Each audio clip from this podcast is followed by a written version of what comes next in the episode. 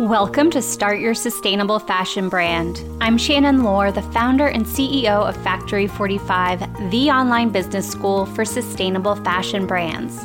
Whether you're looking for business strategy, marketing tips, or a 10 minute pep talk, this is the podcast for fashion entrepreneurs who want to take action, pursue their passion, and make waves in the fashion industry. Let's get started. In today's episode, I want you to start thinking about the supply chain for your fashion brand. While the marketing, audience building, and business planning elements of creating your brand are important and fun, your supply chain is what needs to come together to create your physical product.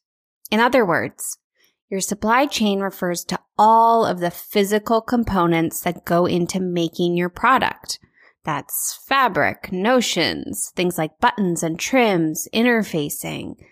And then, of course, there's the manufacturing side of the supply chain, which we won't get into today, but is obviously an important component as well. To start us off, can you guess which part of building a fashion brand takes the longest? The answer? Fabric sourcing. In some cases, finding the perfect fabric can take six to 12 months. Here's why. Not only are there tens of thousands of different fabrics on the market, all different weights and weaves and knits, but in some cases you're looking for a needle in a haystack. All of the stars need to align on the quality of the fabric, the fiber, the weight, the price, the functionality, the drape, and the availability. This is why I recommend fabric sourcing as one of the very first things you do. It's why fabric sourcing is the first module of Factory 45, my online business school for sustainable fashion brands. And it's the very first thing we focus on. It's why I recommend prioritizing your fabric search right now, no matter where you are in the process. And I'm going to help you do that in today's episode. I'm going to walk you through the steps of effectively reaching out to fabric suppliers and help you learn more about the sustainable fabrics available to you. This is such an important topic for any fashion brand because here's the truth. It's not a fabric supplier's job to educate you. You are responsible for writing an email, getting on the phone, or going into a meeting armed with the knowledge that will help them help you. And it starts with avoiding these four big mistakes. Mistake number one is writing a long inquiry email. I can't tell you how many people make the mistake of writing a multi paragraph email that is so long winded, your own mother wouldn't even read it. A fabric inquiry is not the time to go into an explanation of your company mission or your core values or your plan to single handedly change the fashion industry. The supplier doesn't care about that stuff. What does the supplier care about? Sales. What do they need to make a sale from you? A very specific one sentence description of the exact fabric you're looking for. What should that sentence include? The fiber, the fabrication, the weight, and the color. The end. And yes, of course, you can include a hello and thank you in your inquiry, but keep it short and simple.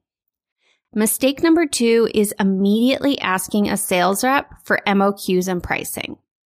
MOQ stands for minimum order quantity. In other words, the amount of one type of fabric that you're expected to order to meet the supplier's requirements. Of course, you need to know if the MOQ is attainable for you. 2000 yards might be a, a bit ambitious when you're first starting out, and of course, you need to know how much of a yard of fabric costs so you can factor it into your cost of goods sold, but don't ask right away.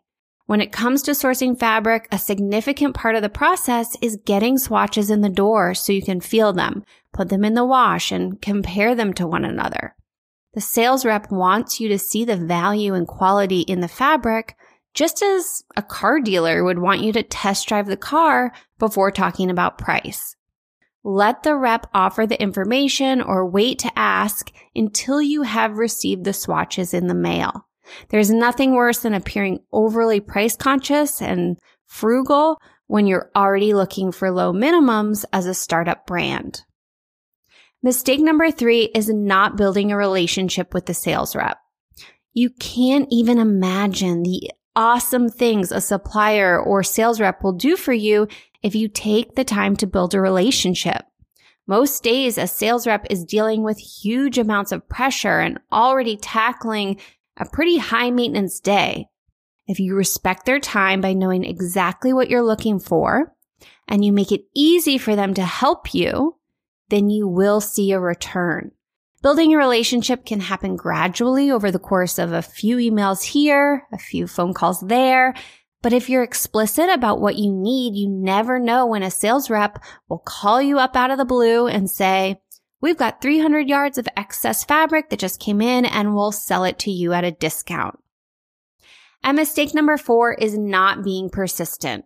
Fabric sourcing is not for the faint of heart, especially when you're looking for sustainable, eco-friendly fabrics, which is what we focus on here on the podcast. A mainstream supplier will try to talk you out of sourcing organic cotton or wonder why you're trying to source tencel when rayon is so much cheaper.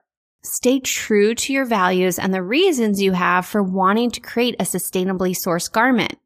Don't try to convince them of all the reasons why sustainability is important for the future of fashion. Keep looking, keep persisting, and don't give up until you get what you're looking for. It may not happen immediately, but at some point you're going to find it.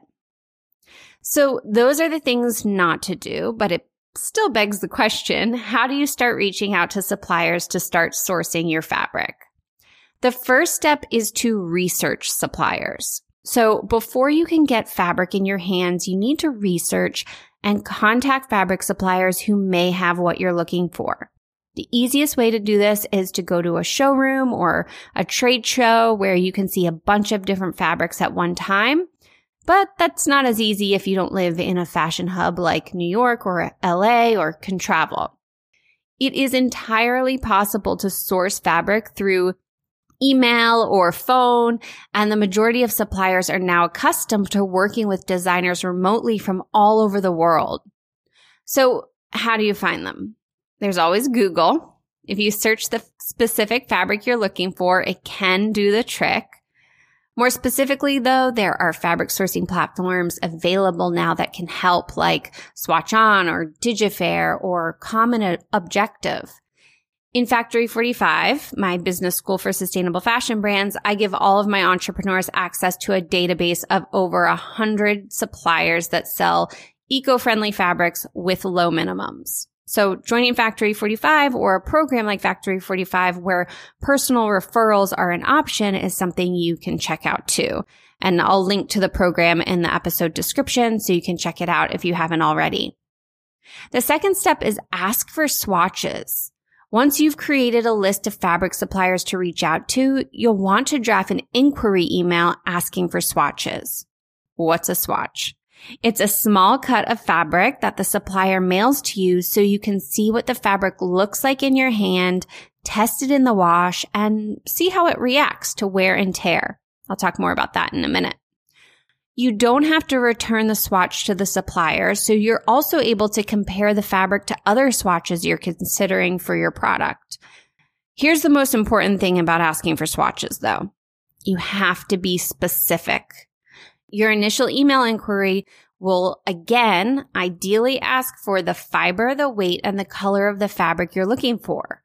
You'll really get a gold star if you link the color to a Pantone reference or a hex code. And while you'll probably be looking for a bunch of different fabric options, my recommendation is to always start by asking for a bulleted list of three to five different fabrics so you aren't overwhelming the supplier in your very first email. Wait for a response back and then you can follow up with more requests. Step number three is testing pricing and MOQs. Okay. So there are a few things here that I lumped into one step because it's all about gathering more information about the fabric. First, you'll want to test the swatch, put it in the wash, put it in the dryer, measure it beforehand so you know if it shrinks or curls or warps in shape. You'll also want to notice the other characteristic changes. Like, does it pill? Does the color fade? Does it wrinkle easily? If all goes well with the fabric testing and you decide that this is the fabric you want to use, then you'll want to follow up with the supplier to get pricing and MOQs.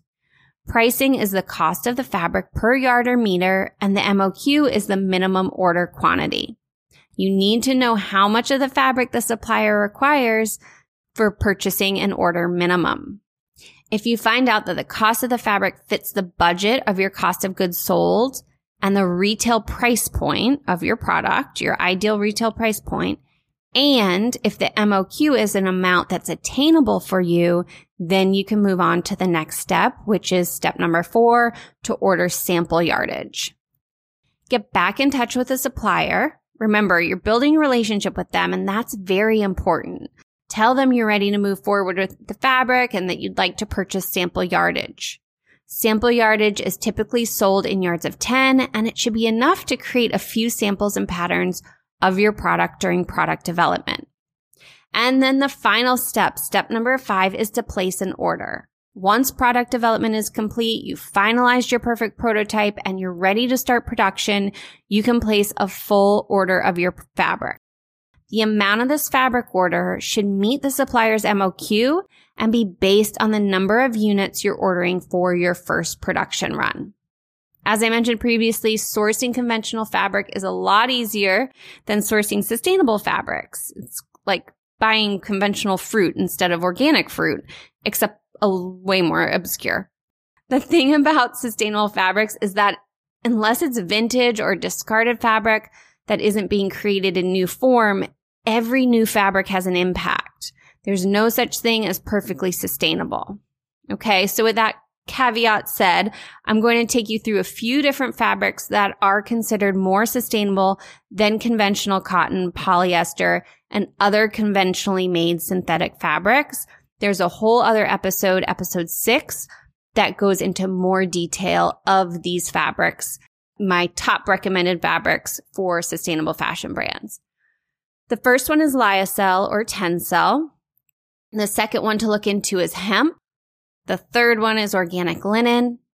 And the fourth one is organic cotton. This, of course, isn't a full rundown of sustainable fabrics, but it hopefully gets your wheels turning when it comes to some of the options out there and which parts of the sustainability story matter most to you. Again, you can find the comprehensive list in episode six of the podcast, which I'll link to below in the description. Before we end the episode, I have one last thing for you as you begin reaching out to fabric suppliers to source your fabric. Make sure to check out our fabric sourcing kit, which I'll link to in the description. It features email templates that you can copy and paste to effectively reach out to suppliers, as well as a list of my top 10 fabric suppliers that sell sustainable fabrics and low minimums. People have told me that they weren't getting any responses from suppliers until they started using this kit. So it's definitely something you'll want to have in your back pocket as you begin your fabric sourcing journey. Good luck and thanks for listening to this podcast episode of Start Your Sustainable Fashion Brand.